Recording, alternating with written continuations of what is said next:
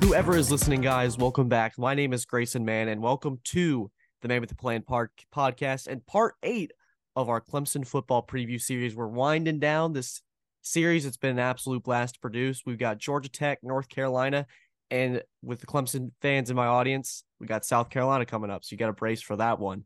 Today we have Kelly Quinlan, the publisher of Jackets Online. So Kelly, welcome to the show, man. Thank you for taking the time to do this. No, no problem. Happy to come on. So just to start out, and I love getting this inside scoop from our writers and talking about what your role is within your specific site. And I know you and I had a prior conversation that covering Georgia Tech's not your only team that you're currently working with. So what's that like covering multiple teams?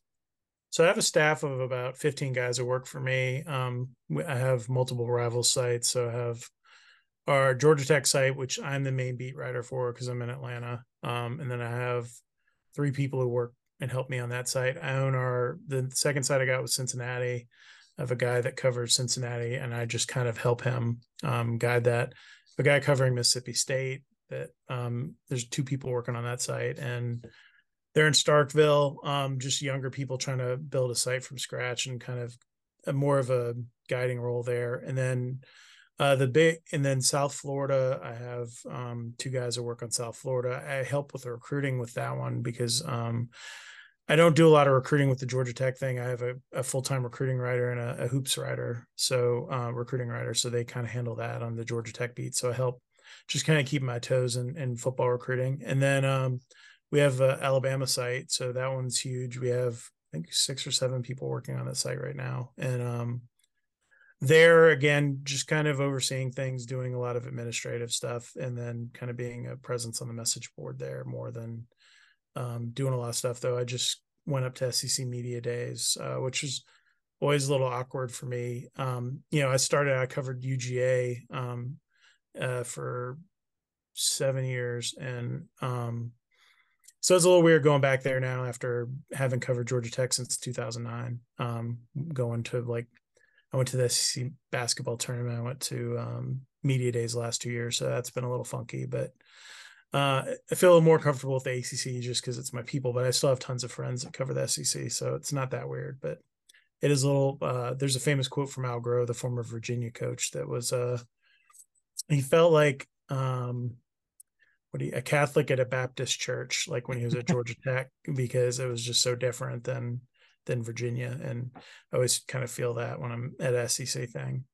Yeah, I get you certainly get a lot of different perspectives, especially with the conference that's just about to add Oklahoma and Texas to the mix. So that there's probably a little more not of a buzz, but there's a lot of intrigue heading into at least 2024. Well, next year when we get those two teams, but there's obviously going to be a lot of conversation surrounding that. Georgia's trying to repeat or go back to back to back, try to do that three repeat. times. Yeah, three there it is.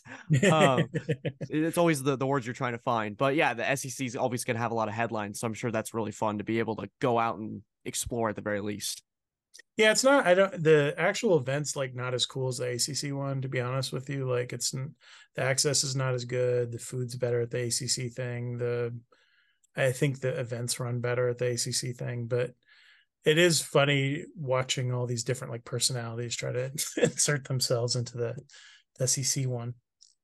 It's interesting stuff. So let's start to get into the Georgia. Tech Yellow Jackets. And I think what really, really speaks out to me, I think this is the only team within this 10 part series that had a coaching change. And in the middle of the season, with uh, Geoff Collins after four games being outed, uh, only win uh, was over Western Carolina and included losses to Clemson and UCF. And you bring in a guy like Brent Key, so Georgia Tech starts one and three, but they're able to finish 500 the rest of the way with big wins over Pittsburgh, ACC runner up and UNC, and a Duke team that won nine games in overtime.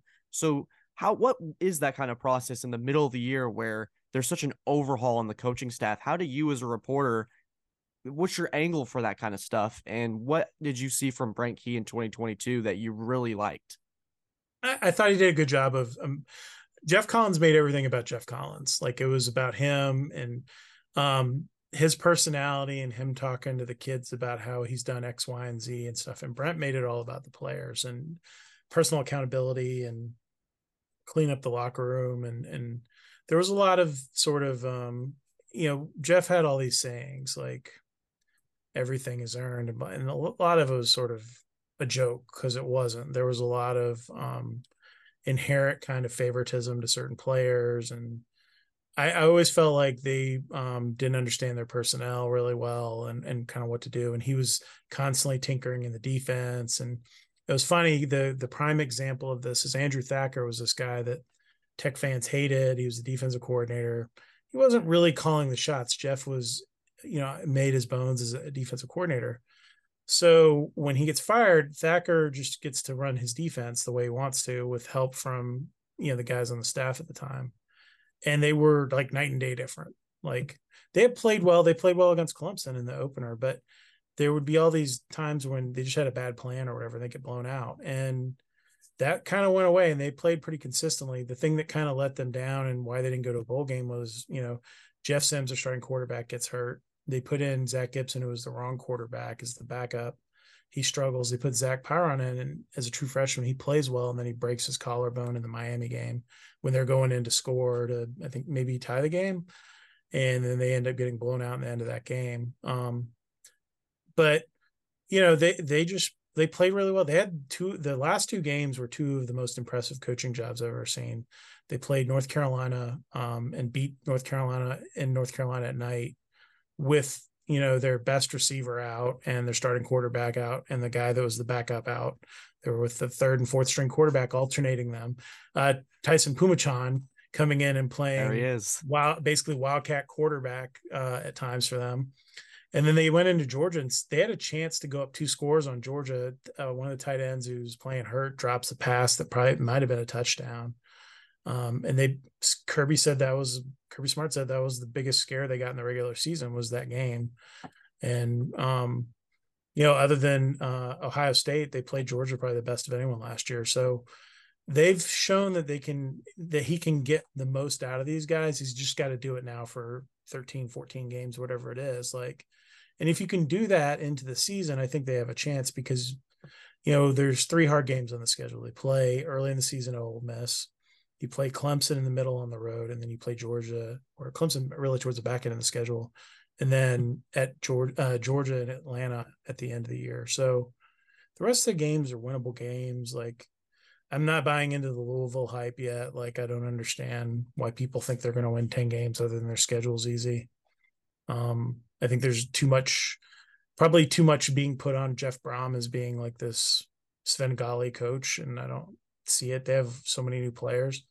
And then um, you look around the rest of the league, Syracuse, Wake Forest, you know, Dave's a great coach at Wake Forest, but they've lost a lot and they keep losing guys in the portal that are key guys and and you just don't know what you're going to get. That's going to be a tough game. But you know, Syracuse, what is Syracuse this year? There's a lot of things where I look at these games and I'm just like, eh, I don't know. Like, and Carolina hasn't beat Georgia Tech in a while now. Like that, Geoff Collins owned them, and then Brent beat them last year too. So I don't, I I don't I don't think it's like some gauntlet for you know whether you're looking at Clemson or Louisville or Carolina or whoever in the league. Like I think the ACC is very average again this year, and there's going to be somebody that probably jumps up, whoever it is. Maybe if Clemson figure out figures out their offense, they jump up, or maybe it is Louisville or whoever. Or Carolina finally stops being you know a poor version of NC State. Like whatever it is, like there's there's some point where someone's going to jump and so for you, I, I think I think we touched on this a little bit earlier, but what for you as a reporter, I think there's an interesting angle when and we I think I briefly touched on this in the earlier question is when you have this kind of coaching switch, what's that process like for you when there's such an overhaul and such a turn, whatever details you're able to share, obviously. What sure. is that process like?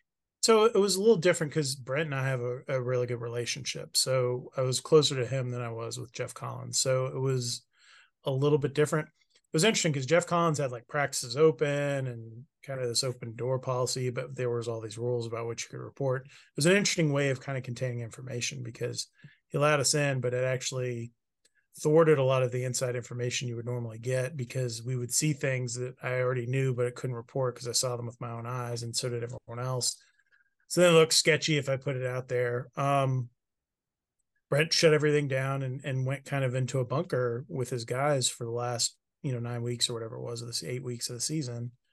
And I guess it was nine because they had a bye. And um it was just it was very different and um it was very like even the personalities of the coaches and stuff were a little bit different just seeing them kind of be themselves. I think there was a lot of sort of jive with the coaches like trying to act like how they wanted they thought geoff wanted them to act and thacker again is the example i use there. He's a totally different person talking to the media now than he was even in person like he's much more relaxed than he was a year ago like he's just totally kind of changed his vibe and so I think, you know, that's one of the things you adjust to. I think there was a lot of pushback from people wanting them to go out and, and make outside hires that didn't like Brent because the offensive line had some struggles because that was going to be the the you know the quarterback and the offensive line were going to be the two biggest changes when you made the switch from the triple option and they missed on some guys and had some bad strategy but a lot of that was geoff collins strategy like they wanted to go into the portal and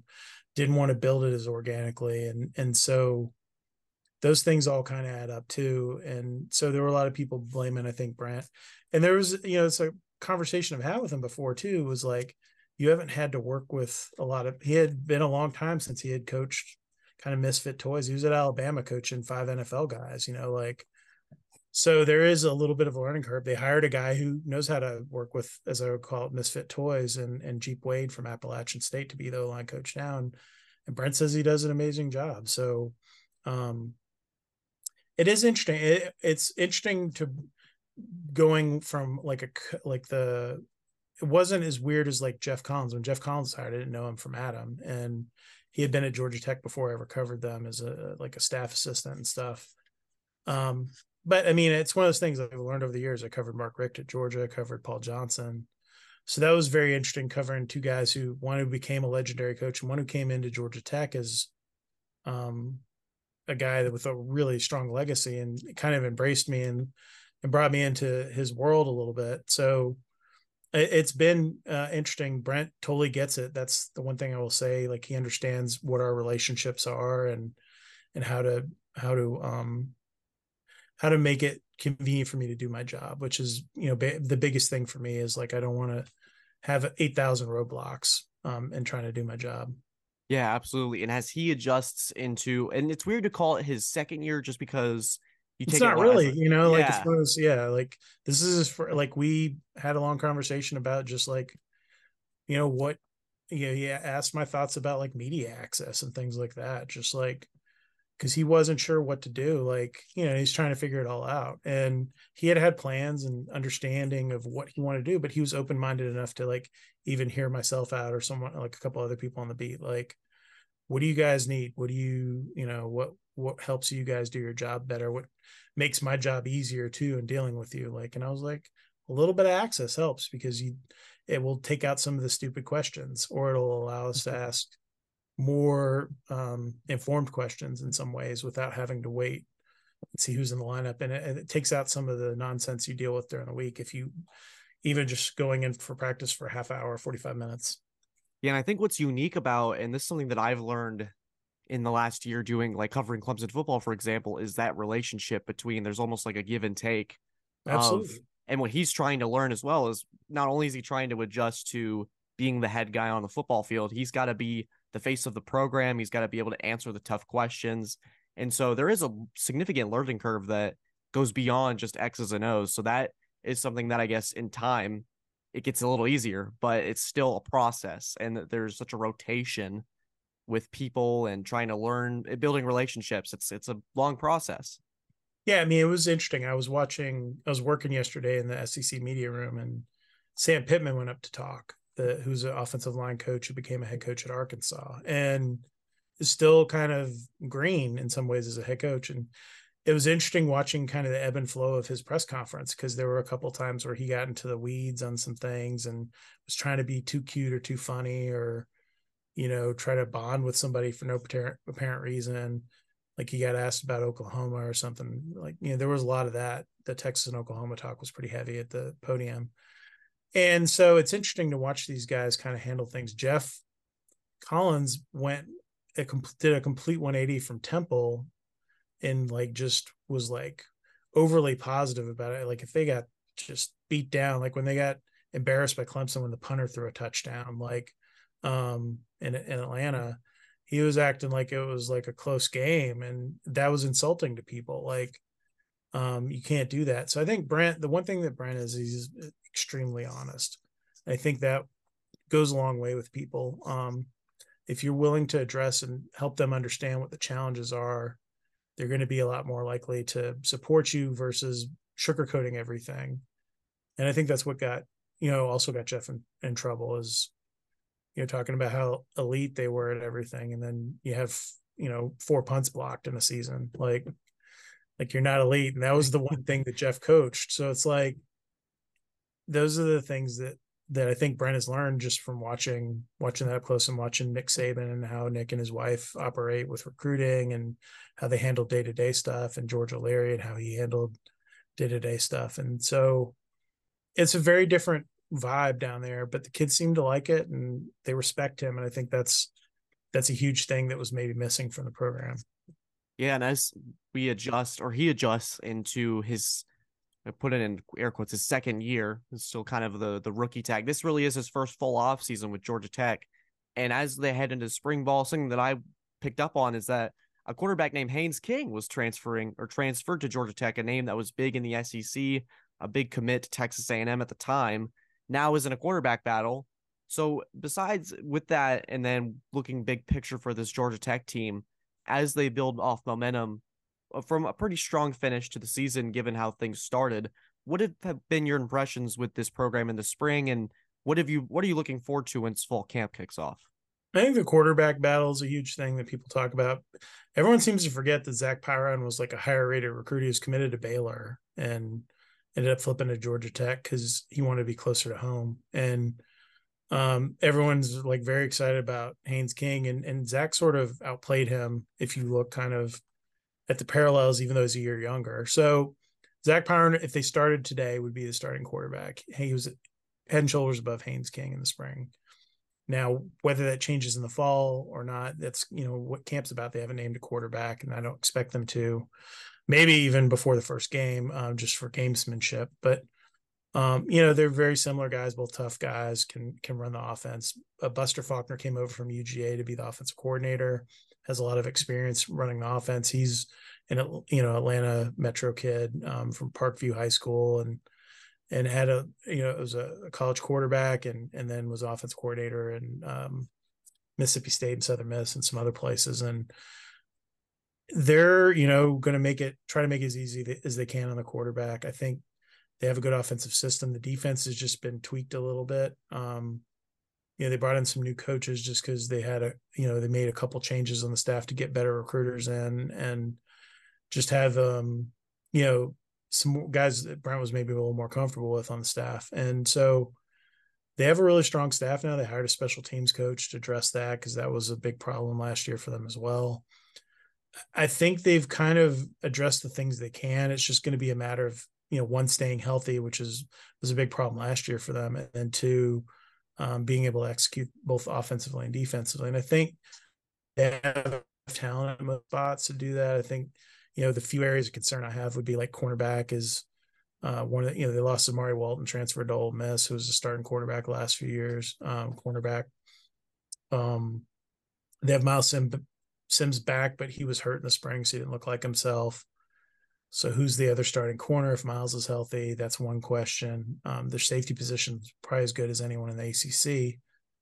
And then you know linebackers, they have a whole new linebacking corps. So like, what does that look like? They have three grad transfers. Um, uh, Andre White from Texas A&M, Braelen Oliver from uh, Minnesota, and Paul Moala from Idaho slash Notre Dame. Those three guys in Trenilyas Tatum, they'll be battling for two or three spots depending on how they line up. So when you look at all that, those are sort of the big overarching questions. There's not a ton of like, hey, this is a really dire situation at this spot or whatever. The defensive line's like very solid. The offensive line for the first time really since probably about 2014, like well before 2016 maybe. First time in a really long time. Um, they've had what I would call depth, like real serviceable depth there. So I think they have the building blocks. It's just a matter of like, can they execute it? Can they get the ball in their playmakers' hands on offense? Can they be solid defensively? And if they do those things, they have a chance to go bowling, and that's progress. And the big thing for Brent Key is he needs to improve what you know Paul Johnson used to talk about, and it's something I believe in as well. You have what we call one through eight talent, right? Like the top end of your roster, who are the eight best players. And right now they don't have enough of those guys. And that's where you you have a difference maker in a game. Like I can go in and, and make a play that changes the dynamics of the game, whether it's like a kick return guy or a, you know a running back that can break open and break off a 50 yard run, whatever those things are. You know, really dominant slot receiver. Those are the those guys, and who who ends up being the one through eight guys will kind of make or break their season. I think.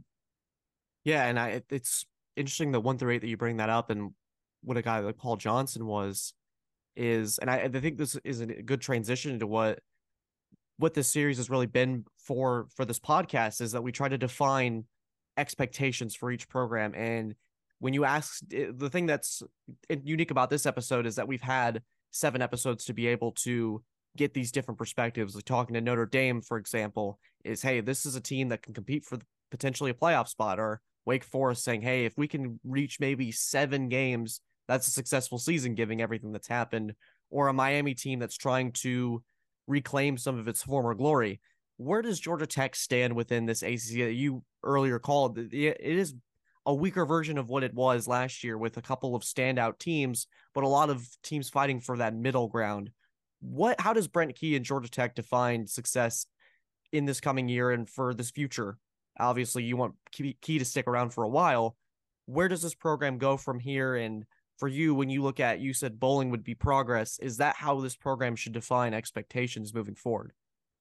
I think you know the expectation moving forward is get it back back to where they were for 30 something years, which was competing for the top half of the ACC on a regular basis, which they did with Chan Gailey, they did with George O'Leary, and Paul Johnson did a great job of that. Like they were in first place or second place in the division every single year, um, pretty much, you know, minus two or three seasons with Paul and and you know 10 plus years and chan you know went to acc championship um, did a decent job with people forget at the time he had scholarship restrictions and things like that. And then O'Leary did a very good job, but it was just at a time where Florida State was really dominant in the league and there was no championship game either. So um, when you look at all of the things, I think getting back to being in the basically what I would say NC State does is sort of the baseline. Like you want to be seven to nine wins a season, right? Like that's your where you want to hit your baseline and then having special seasons intermix, which is what Paul Johnson was good at.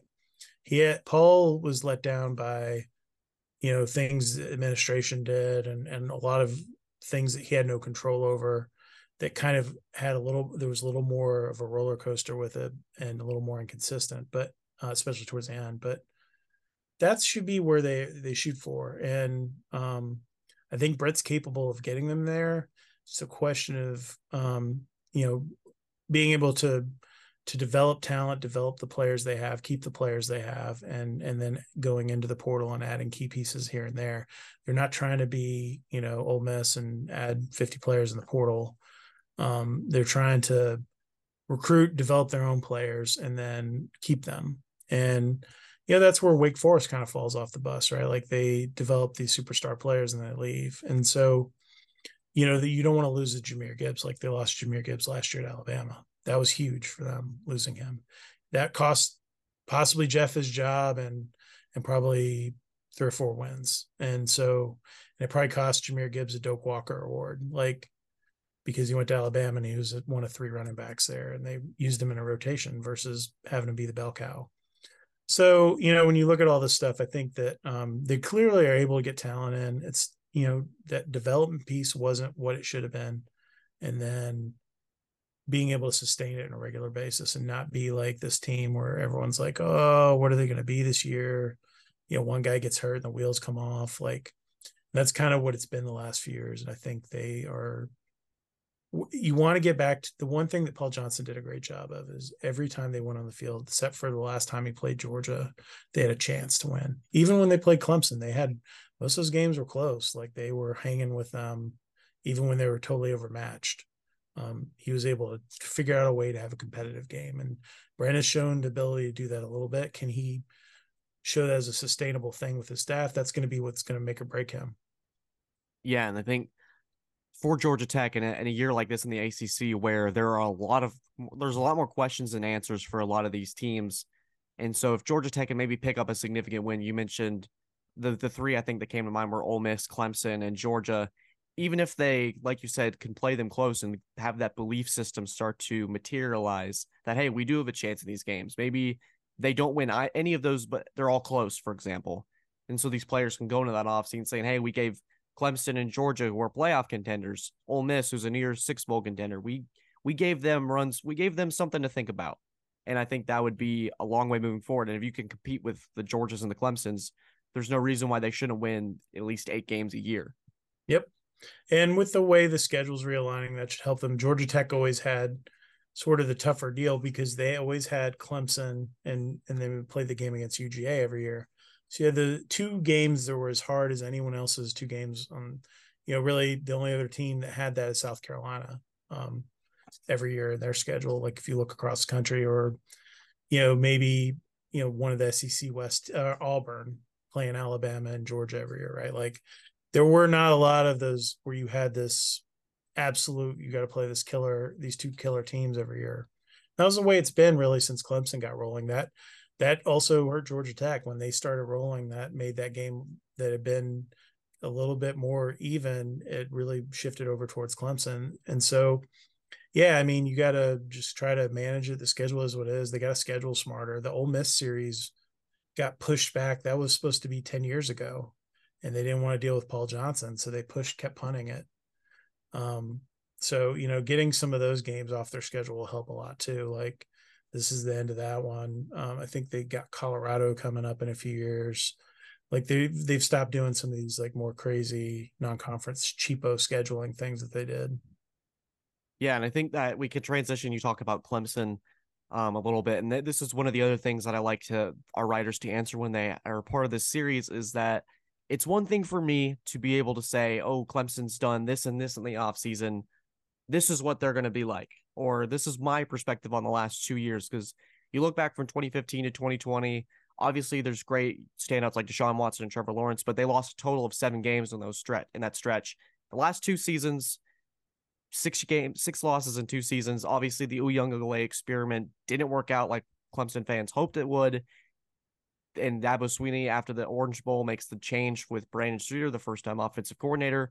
He brings in Garrett Riley, who's the big name from TCU, uh, hoping to revamp this offense back to the standard that they want to raise it to. And from your perspective, what have you seen from Clemson in the last two years? What made it what made those last two seasons kind of the roller coaster affair that it was and where do you see them as a potential playoff contender power in the ACC what do you see from them moving forward what is your perspective I thought they were extremely underachieving the last two years. Um, I thought offensively at times it looked like they were. There was a guy playing Madden, just picking plays off of a playbook, like in a video game. Like there seemed they were not setting things up. There was not a lot of strategy to it. You had a quarterback who couldn't execute what you were asking him to do, and it made no sense to me. Like, and I'm not a big Tony Elliott guy. I thought, um, really, there. I thought him and Jeff Scott. There was a lot. They were more talented than other people, and that's a way you can win. Absolutely. And if you have an elite guy that's self driven like Deshaun Watson or Trevor Lawrence, I think that shows you. I think you've seen Virginia now with Tony Elliott. He made terrible decisions with their quarterback, who was a really good quarterback. And it's like clearly maybe there's a little, it was a little bit of, uh, you know, smoke and mirrors uh, in terms of like how good a coach they were. What did Dabo do to turn things around? He he went outside of his bubble and hired Brent Venables, who was an amazing defensive coordinator, he went and got Chad Morris, who was a great offensive mind to to replace Billy Napier, and then that kick started their move. And then he tried to grow organically, and he did not have guys that were ready for that because I think the coaches that were there were not developing the guys in the way they needed to to to be ready to jump up. Venables is a very hands on guy; like he wasn't grooming some dude to take over for him, and I don't, I just don't think you at Clemson, you don't hire from within to be your offensive coordinator, especially when the guy was struggling. That was your offensive coordinator a little bit. Um, So to me, I think he's made the right moves. It'll be interesting to see what that looks like now as a team. Um, but I think he got back to what made him successful, which is uh, what Nick Saban does, right? Like I'm going to go out and hire the best guy I can get, right? Or Kirby Smart, like I'm going to go hire the best guy I can get. And the problem for Dabo is he's not like Nick or or Kirby, who are great defensive minds, where they develop a guy organically through their staff. Dabo couldn't call the offense, like, and he'd probably tell you that, like, if you asked him honestly, like, he's got to be able to find these guys organically. You can't just, I mean, not organically, but go out and find guys, you know, via the coaching, uh, you know, search. Like, this is the next big guy. He needs to find his version of Mike Elko, who helped make Dave Clawson what he is, like, or, um, you know, going and getting a hot shot offensive coordinator, not going and and promoting some dude that played for him because they're tight and it's comfortable for him. And coaches get complacent. I've seen this with a lot of coaches, and you know, guys make mistakes and they have friendships. And um, I think he's he's gotten back to what made him successful. So it'll be interesting to see what that looks like. I still I still think their portal philosophy is a mistake. Um, I think they should be going in and trying to find upgrades where they can get them and be a little more aggressive with it. But uh, you know, maybe time will tell if he's right or wrong on that. I think you don't need to go add 10 guys, but I think you can go add three or four guys that can immediately help your roster. That's what Alabama's doing.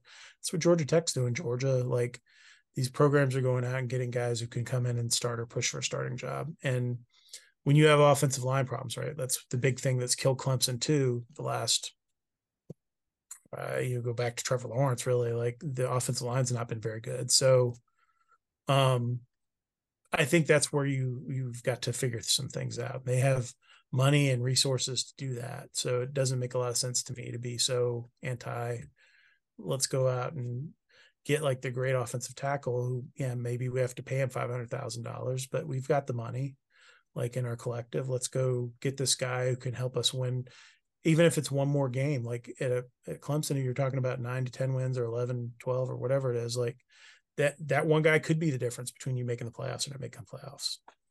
Yeah, and I think the thing that I stressed when Garrett Riley got hired is that going outside your bubble with Brent Venables with Chad Morris is getting and I, I hate the term yes man, but I think getting a guy with fresh and unique ideas into a program, especially one that's been doing something that they two national championships and consistent playoff appearances, you start to get comfortable with what you're doing and that routine becomes like you say you can get complacent sometimes with that. So bringing in a new face with a new idea saying hey this is how we did it here can invigorate some new life into a program that's felt a little bit stuck in the mud the last two years if i wanted to put it like that. Yeah i think there was just too much he did too much of like promoting from within like and that happens at a lot of i've seen that happen with so many coaches and um, sometimes you have to break away from that. I saw with Mark Richt, he had a, he kept promoting um, his like defensive coordinator was his old friend that had coached with him forever and a former teammate, and like he had to break away from that guy to kind of kick his program up a level. Um, you just see this, and it's one of those things that if you don't have guys getting hired off your staff becomes a problem. Um, where you're like, uh, you know, so and so's been with me for a long time. So, and I saw it firsthand because, like I said, I've covered USF recruiting. So I watched Jeff Scott flounder horribly and have no idea what the hell he was doing. You know, Da'Quan Bowers went there to be the D line coach and he struggled. Um, you know, the one guy who actually did a really good job, I thought, was uh, Cam Aiken, who had been this long time like staff guy for Dabo and he got to be the running backs coach down there. He did a great job. But most of those guys, I think, were a little overmatched. And Xavier Dye, like these guys just were not maybe ready for that level of job. They were not developed enough to jump into a like a FBS job. And so, I mean, if you want Brandon Streeter to be your offensive coordinator, you needed to go send him somewhere for a few years to work with someone else to get and and send him ha, like have him go call plays at App State or wherever for a few years to get some seasoning throwing that guy into the frying pan was a disservice to him, like as a coach. Like, and that, you know, that's where, you know, some of these coaches get caught either in hubris or just trying to reward their guys or whatever it is. And, um, you know, I think Dabo had to learn that lesson the hard way. It cost him, you know, another ring, like, uh, at least, and, you know, squandered some teams. Yeah. And with, and with, with that, I it was a, and I, I bring this up with, I think Dabo would probably never say this, but sometimes getting as they'll look back and if Garrett Riley's what people hope he is, you go maybe the 2022 season you needed to go through that, you needed a bit of a kick in the face, sure, to kind of re-energize some of what made Clemson successful for those that seven year stretch.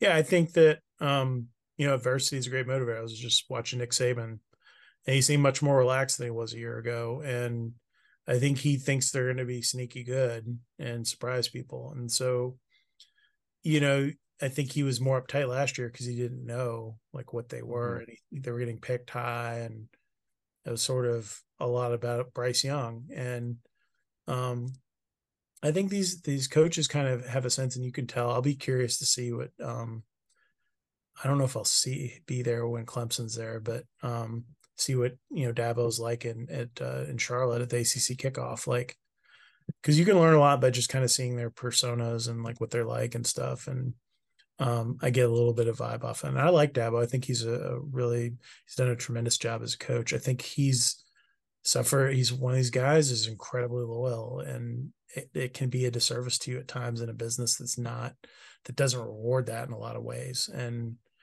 um, you know, Clemson fans were complaining when they had like, you know, weren't winning the national championship and getting eliminated in the playoffs. And he's like, Hey, do you remember what it was with the two Tommies? Like, you know, you know, before I took this job over and I'll never forget the story I always tell is I was at the ACC championship in 2009 and two big Clemson boosters, two older guys walked over to me. I was shooting pictures. I had another guy up in the box writing the game and I just kind of wanted to be on the field and shoot pictures for that game. And, um, these two boosters walk up to me. Go, you cover Georgia Tech? I was like, yeah. Goes, well, we wish we had your coach and not that moron Dabo coaching us. and like that was like, you know, and then they won like six games the next year or whatever. And then he turned it around. Like, so you never know what like what you have. Like, but it's always funny to me, like when someone says something like that, like, oh, you know, I remember, you know, North Carolina fans crowing about Larry Fedora. Like, I knew what was wrong with Larry Fedora. Watched what happened at Southern Miss after he left. He couldn't run a program. Like he was going to win with talent as long as it was there, but he couldn't didn't know how to replenish it um, in a lot of ways, and was very much going to always sacrifice his offense for uh, sacrifice his defense for his offense. Like he didn't know how to coach with balance. So there's a lot of stuff that goes into all this, and and I think Dabo's a smart guy, and I think he'll. Uh, I think he's a tremendous recruiter, and does a good job and people respect him and and I think he will continue to have that thing be a juggernaut. He's just got to find the right people to run it because it is almost in cruise control and the problem with cruise control is you can kind of fall asleep at the wheel and I think that's what happened the last couple of years. Yep, and we'll see if those uh we'll see if some of these offseason hires start to pay off beginning in the fall with Duke. So this was episode 134 of the Name of the Plan podcast and part 8 of 10 within our Clemson football preview series. It's been a blast to be able to continue this series along with Kelly Quinlan, the publisher of Jackets Online. Do you have any final thoughts before we wrap up? No, just uh, looking forward to watching football in what um, 40 days, something like that. No, less than that. Um, 30 like a, basically a month and, and a couple days away from first kickoff for week zero the countdown begins. So, guys, thank you so much for listening to this episode. And if you enjoyed this, leave a thought down below and just continue to do the support that you've been pouring onto the series. Subscribe, leave all the comments. You guys know what to do. Have a great day and take care.